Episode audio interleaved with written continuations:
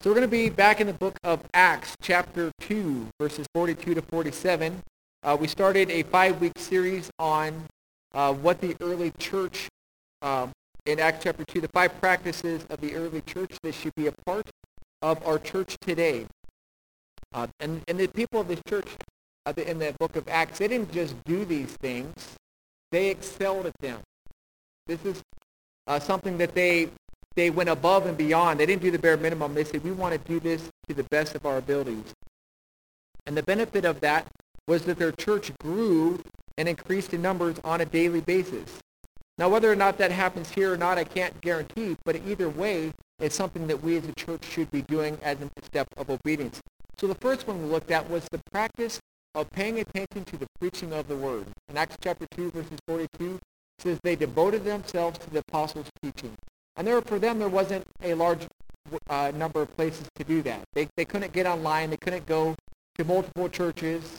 They had to come to the synagogue, or they had to go where the disciples were in order to hear that message. And they said, we want this.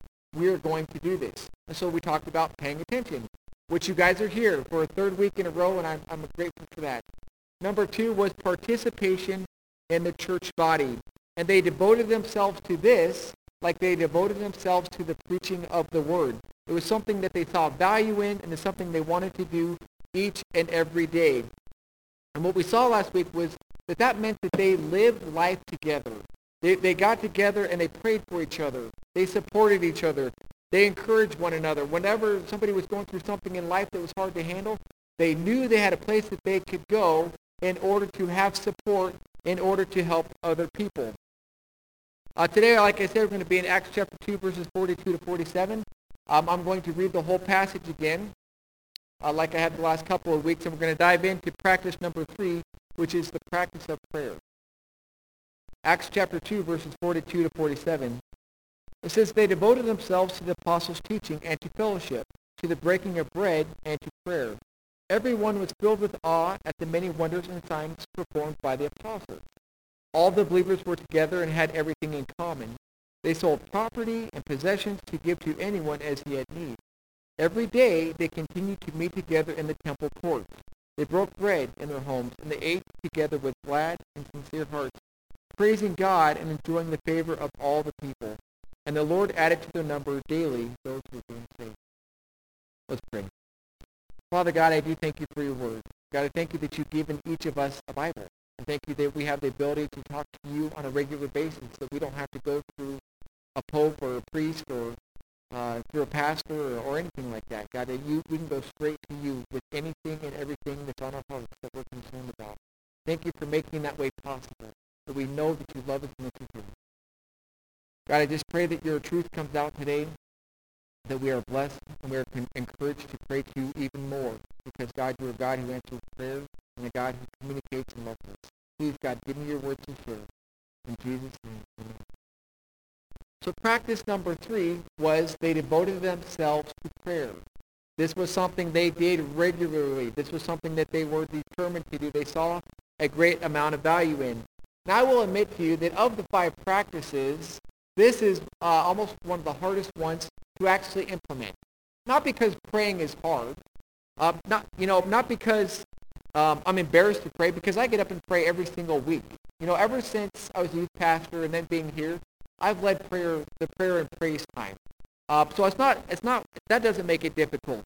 Um, the th- thing that makes it difficult about praying is to pray specifically and consistently for the same thing for a long time. Because if we don't get answers, it's easy to give up and think, oh, well, it really doesn't matter. So this, I will admit, this is the hardest one that I struggle with. But over the last three months, like I, I, mentioned a couple weeks ago, Leslie and I have gotten together almost every single night and prayed, and it's been it's been really good. Um, I mean, we pray for the prayer family of the week. We pray for our church. We pray for the school. We pray for the the nation, and I just I, it gets to the point where I say I want to do this. Not every answer I'm getting that I want, not every timeline, anything like that, but there's just so much value in praying.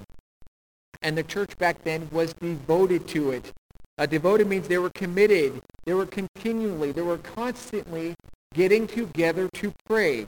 And prayer, what is prayer? Can anybody throw out a definition to me of what prayer is?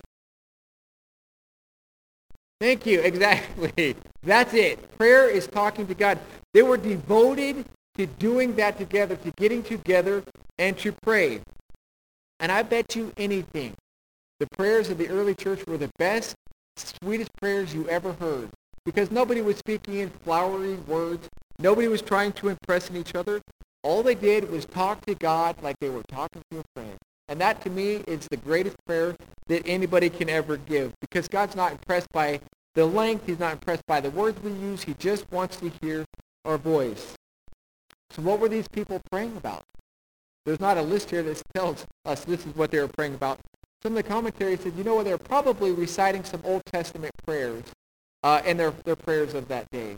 And I bet they were. But I think they were also praying the same way that you and I would pray about everything in life. We, they were praying for forgiveness for their sins because they were recognizing they were sinners. They were praying for God's help to know and to do what was right in the situations. They were praying that God would provide for their needs. They were praying for the growth of the church, which was something that was taking place. And I think they were praying for the salvation of their friends and their families. However they prayed, whatever they prayed for, they knew that they could not get through a day, they could not get through life on their own, and they went straight to God with their prayer requests. It says that the people met daily, verse 46. Every day they continued to meet together in the temple courts. And part of that was that they were praying. It wasn't just a weekly prayer meeting. It wasn't every time I, somebody just says, hey, let's do this. This was something they were doing on a regular basis. But they didn't just pray at church. They prayed in their homes. In verse 47, or verse 46 and 47, it talks about they broke bread in their homes. They ate together with glad and sincere hearts, and they praised God. Now, praising God, part of that is saying, hey, guess what, everybody? This is what God did for me. But praising God, part of that is praying and telling God thank you or giving God the credit to him for what he did for me. So they prayed everywhere. They were with a body of believers. They said, hey, let's spend some time praying together. It wasn't just a trend, though. It wasn't that, okay, this is a new church. What are we supposed to do? We're supposed to pray. You know, because if you've ever started a habit or, or a resolution, when you start off, it's real easy to do it, right? It's real easy like the first day to spend all day praying or all day eating healthy or exercising, and then the next day it's harder because my body's sore because I want to do something else. But this was something that started then, and it continued through the book of Acts. You know, before the uh, before the disciples had anything going on in life, I mean, after Jesus ascended into heaven, before anything ever happened, what did the disciples do? They prayed. It says in verse verse 14 of Acts chapter 1, they all joined together constantly in prayer. We talked about doing that, praying corporately and constantly together. The disciples recognized that there was a lot of value in doing this. Before you go out and choose to do something, you need God's blessing on your life first to help you through that. So that's what they did. But following the birth of the church, they got together and they prayed as well. Acts chapter 4, which we're going to be looking at here probably in three or four weeks, uh, we find that Peter and John were put in prison. They had healed uh, a, guy, a paralytic, I believe, or, or somebody who couldn't, um, a lame beggar, it says. And they got hauled off to prison. They were speaking the name of, proclaiming in the name of Jesus the resurrection of the dead. And they got put in prison. Uh, and they, they were brought before the people, and they were threatened, and they were ordered to shut up and go their own way and, and stay in peace. And what did they do after that fact? They went and talked to the people, and it says they all raised their voices together in prayer, saying, "You guys, you know what? This persecution is real. We we're gonna we really got something. We gotta have to just go to the Lord to get us through this." And so they went to the to the Lord in prayer after the fact of the situation that they went through. But they also knew to pray during the problem, during the situation. Uh, one of the famous stories you find about, uh, about prayer and about Peter is in the Acts chapter 12, when Peter was put in prison. Uh, one disciple has already been killed, and, and they, they, the guy in charge realizes that, hey, the people are proud of this, so he took Peter and put him into prison. And during the night, Peter's sleeping like a baby. He's chained between guards. and there's guards at the door because they, they don't want him to get away. And what is the church doing during that whole time? The church is praying. Oh, the church is praying for Peter during this whole time. And God answers that prayer. The angel comes, lets Peter out. And so they knew that during the crisis, during that tough time, they're praying. They're praying before the problem comes, they're praying during the problem, and they're praying after the problem because prayer is that important. Paul and Barnabas, before they went on their first missionary journey, what are they doing? People are praying for them before they go. This is that's in Acts chapter 13. And you just find story after story of people praying because they know they can't live life on their own. They know that they need God's help. Acts chapter 16. Paul and Silas are in prison, and they're in the inner cells. They've been beaten and whipped. They're, they're stuck in prison. What do they do? They probably can't sleep. It says that they were singing songs and they were praying.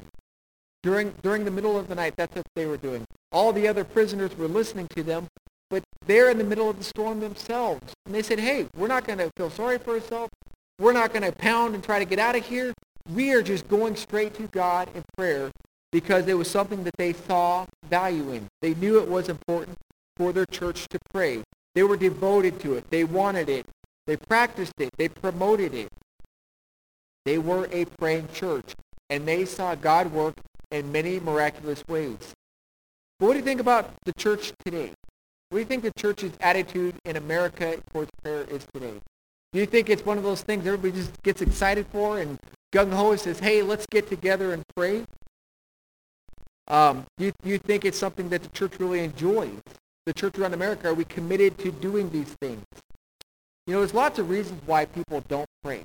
Uh, one of the one of the I did a little research, and one of the things that you probably you might resonate with is that when I pray, I feel like my prayers hit the ceiling. It doesn't get any farther. It doesn't feel like God's listening. It doesn't feel like God's doing anything. I don't I don't feel like I'm not, I'm not going to be persistent long enough to get my answer. Um, I don't think I'm going to like the answer God's going to give me. You know, one of the fun things about talking to kids about when you talk about love and marriage and all that kind of stuff is talking to them about praying for your mate. Because what does every kid in the world think? Well, I want to pray for a wife, but I want to pick her out because God's going to give me an ugly girlfriend. God's going to give me an ugly man for a husband, right? And so like, we, we look at situations like that, we say, I don't want God. You know, I want to do this on my own and handle it that way. But we need to be, as a church, we need to be a praying church. We, we, we got to be persistent. We got to pray anyway. We got to overcome doubt that God's going to give us the answer that we want. And I would encourage us, we need to set aside possibly specific time to pray. That was one of the things that benefited me and Leslie was, was right before bed, like 10 or 15 minutes. If she's going to bed first, we stop and pray and then she goes to bed. If we're both going to bed at the same time, we try to make sure, but setting time a specific time to pray, uh, or or eliminating distractions. Don't be trying to pray while you're watching TV. You know, don't be trying to pray while the kids are running around the house. You know, things like that. But we as a church in America need to make sure that we are a church of prayer. So what is prayer? Well, we've already said that prayer is talking to God. Uh, somebody somewhere came up with a very clever uh, acronym for how to pray. And this is called the acts of prayer. And these are four parts that should be included in the ways we pray. The first is adoration. Adoration or praise. And what is that? It means to give praise to God for who he is. Uh, the Bible talks about ascribe to the Lord, give him the glory and the praise that he deserves. You know, it would be something like telling God you are slow to anger, you are abounding in love. God, you are patient, you are kind, you are gentle. God knows those things. God likes to hear those things. It's important for us to recognize and to say those things because we're putting ourselves in the right position between us and God. That we're not just talking to, hey, homie, we're going to have this kind of conversation, but we're recognizing that he is God and we are just people. He loves us very, very much. We're part of his family, but he is God. So one thing to do is to give him that credit, that praise that he deserves. Confession. That's where I, admit to God uh, that I've sinned, and I ask God to forgive me. Now, um, I'm, just just thinking in your mind when you pray, How often is that a consistent part of your prayer? Not that you're saying this in front of church or at a prayer meeting or anything like that, but when it's just you and God. How much of your prayer is spent telling God, I'm sorry for what I said, what I did? Because you know, when a kid gets in trouble, immediately big brothers or dad and mom are there to say, hey, you're in trouble. I recognize you did this wrong. Little girl says, okay, I'm sorry. But when you sin before God, he's not there right now saying, Josh, you better go sit in the timeout corner. Josh, um, um, we're going to talk about this. And so it's a lot easier to feel like it doesn't really matter to God. But it does. And the Bible tells us in 1 John 1 9, if you confess your sins, whatever sin it is, he will forgive you of that sin. He, he'll cleanse you from all unrighteousness. So a regular part of prayer is to just praise God for who he is. A regular part of prayer should be confessing my sins before God. Another part of prayer should be thanksgiving. That's telling God thank you. You know, even something as simple as thank you for getting us to church safely today. Uh, thank you for keeping us safe while we slept in our house last night. Thank you for the food that I'm eating. And what I what I what comes to mind too is is thinking about think back on your life and just think about tough times that you went through, near death experiences, uh, life altering decisions, even a spouse, even if it's the birth of your kid and it didn't seem like things were going well when they were first born. And just think back and say, you know what, God, thank you for that again. I told you thank you then, but thank you. Just let your mind go and, and remember to, to thank God for everything. The Bible says, uh, give thanks in all circumstances. When life is going good, say thank you. When life isn't going so good, thank God that he is with you. Thank God that he's helping you through the situation.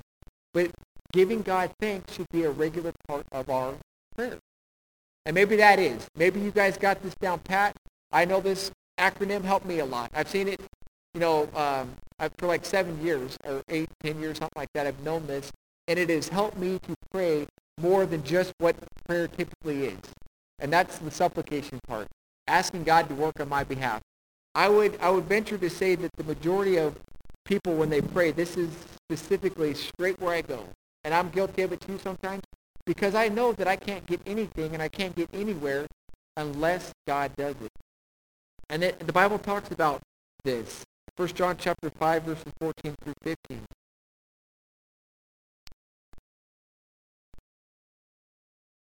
First John chapter 5, verses 14 through 15.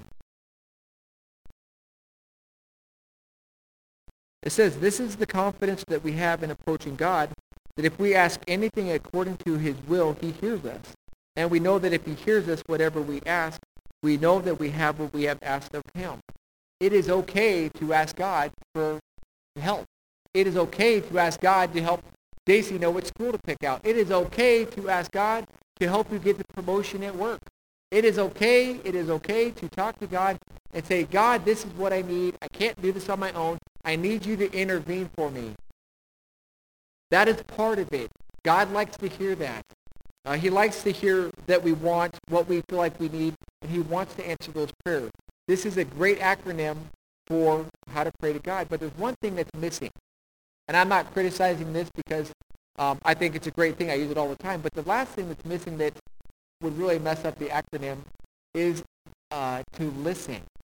When we pray to God, it's not a one-sided monologue where I just throw up on God and give him everything and just kind of good. I said everything I wanted to say, and then I just leave. Part of praying to God is to sit and listen. If I tell God, you know, this is what I'm struggling with in life, maybe spend some time sitting there, see what God does. He might bring you peace for that situation that you're asking for. But if I just tell God everything and run off with my life, I may never experience that peace because I never took time to hear from God. He might bring a verse to mind on how do I deal with this specific situation. But I'm not listening, and so I'm not getting these answers. And it might just be uh, how to handle something specific that's not specifically in Scripture. You know, there's a number of times where I'm working on a message, and I'm like, I'm stumped on what to say and or what this means or, or how to present this. And I will, I'll pray, and then I'll go for a walk.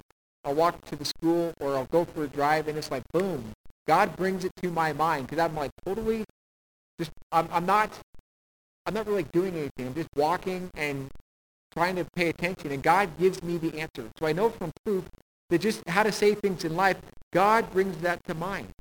So I would encourage you, spend time praising God, confessing the sins that God already knows that you did. Tell God thank you for what he's done, even if it's 20 years ago. Tell God this is what I need you to do on my behalf.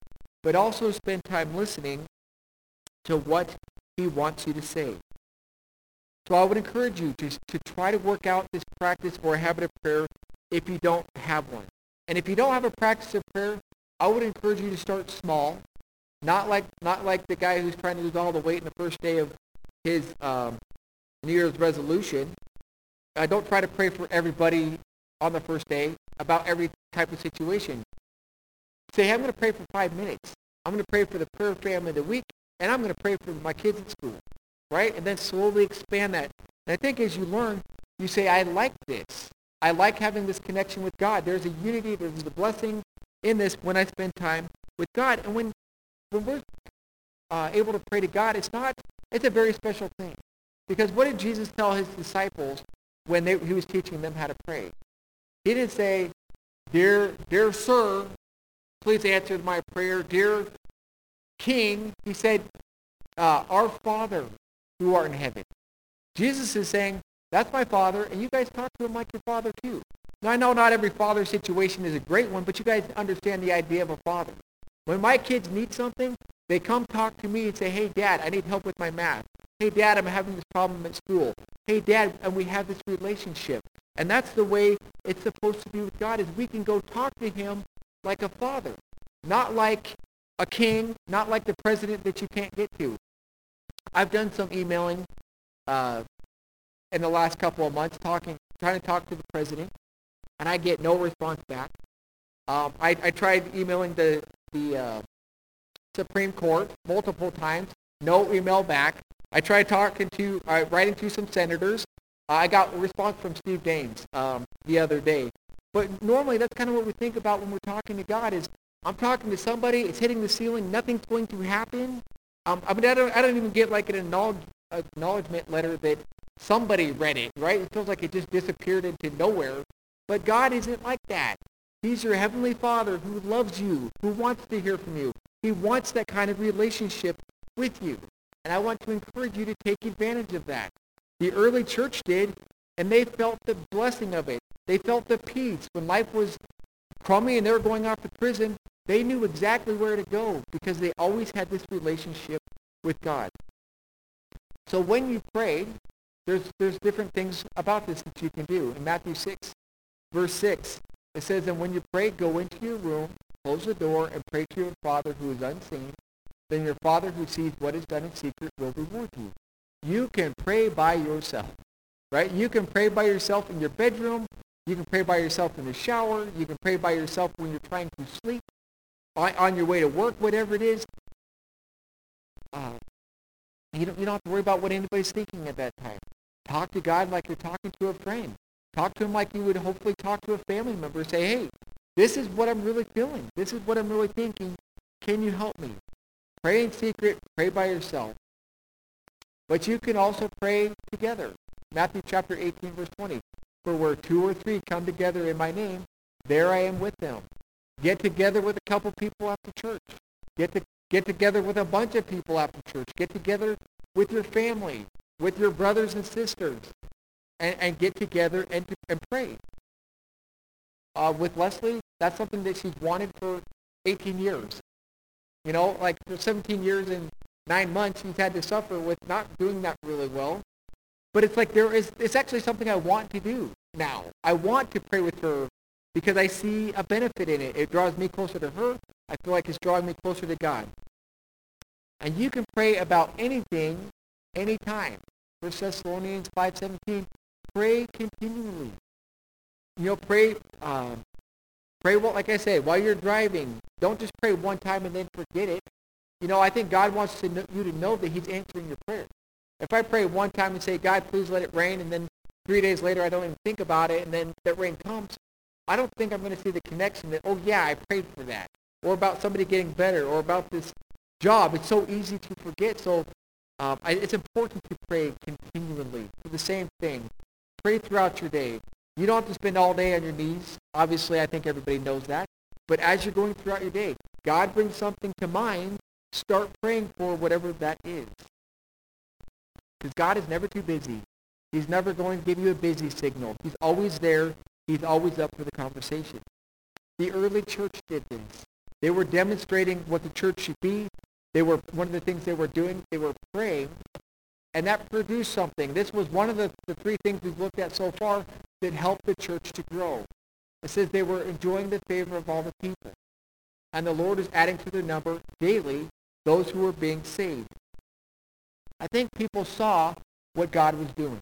They saw the answers to prayer because when it says that uh, uh, disciples were performing signs and wonders, they weren't doing that on their own. They were able to do that because God was helping them. And word was getting out. When God was answering a prayer or doing something special, those people took it to their friends. Look at this. All of a sudden, this kid can't walk. I mean, like the lame beggar. He can't walk, and now look at him walking. How did that happen? It was through prayer. It was through something that God did. And people started recognizing this, that this church, this body of believers, this is a good thing. They saw the answers to prayer, and they said, I want to be a part of that. But it also says that the numbers were increasing. Daily people were getting saved. And one of the things it was, it was because of the result of the prayers of these people. I believe that that church, they didn't just pray for the weather. They didn't just pray for a building. They didn't just pray for health. They prayed that their church would grow. They prayed for the out, their families and friends who needed Jesus, and, and those prayers got answered. You know, because it wasn't those people who saved anybody. It was the Holy Spirit who had to work on the lives of those people. So they asked the Holy Spirit, please, make those people ready. Help them to be aware that they need you. Help them to be ready when I get there to talk to them about you. And so they were praying, and they were asking God to go ahead of them to make these people ready. And, I, and we as a church, we need to make sure that we are a praying church. We need to make sure that we're praying together as a church. You know, I'm, one of those things I'm still hoping for is a corporate, uh, consistent prayer group. You know, it hasn't happened yet. Uh, so if anybody wants to volunteer your home, we'll, we'll advertise it and get it done. Um, if you don't want to, let me know that you are committed to coming, and we'll do it at my house because I feel like it's that important to do. I'm, I'm excited to see what is God willing to do through a church who's willing to be consistent in prayer. So, practices of the early church. The first one we looked at was paying attention to the preaching of the word. You guys are here. You're paying attention. You're seeing what does God's word say. They were they weren't just sitting there and listening to it. They were taking it out and they were living it out in the world. Number two, participation in the church body, which means fellowship involves giving of yourselves to somebody else. Now, I don't know if it was coincidence. I don't know if it was whatever it was because, but last week I felt like people stuck around forever. I loved it. It was great. People were visiting. People were talking. Maybe that was just a preacher saying, boy, I hope it just seems like this is what's happening in the church. I don't know, but it was beautiful to see. That's what they did. They said, I need you. You need me. Let's stick through this together. And practice number three was they were praying with other believers. The early church was devoted to this. They were determined to do this. And I want to encourage us to be devoted to these things as well. To pay attention to what God's word says, to get it out there and live it out. To participate in the church body, to stay bonded together, and to pray with other believers and see what God wants to do. Father God, I thank you for your word.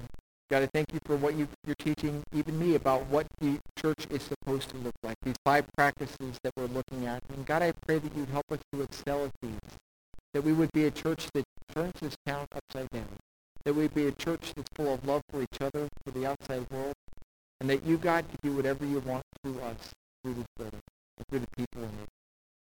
Thank you, God, for, for what you're teaching us. I pray that we would be determined to pray this week and God, I pray that you would be quick to answer the prayers that we do pray. In Jesus'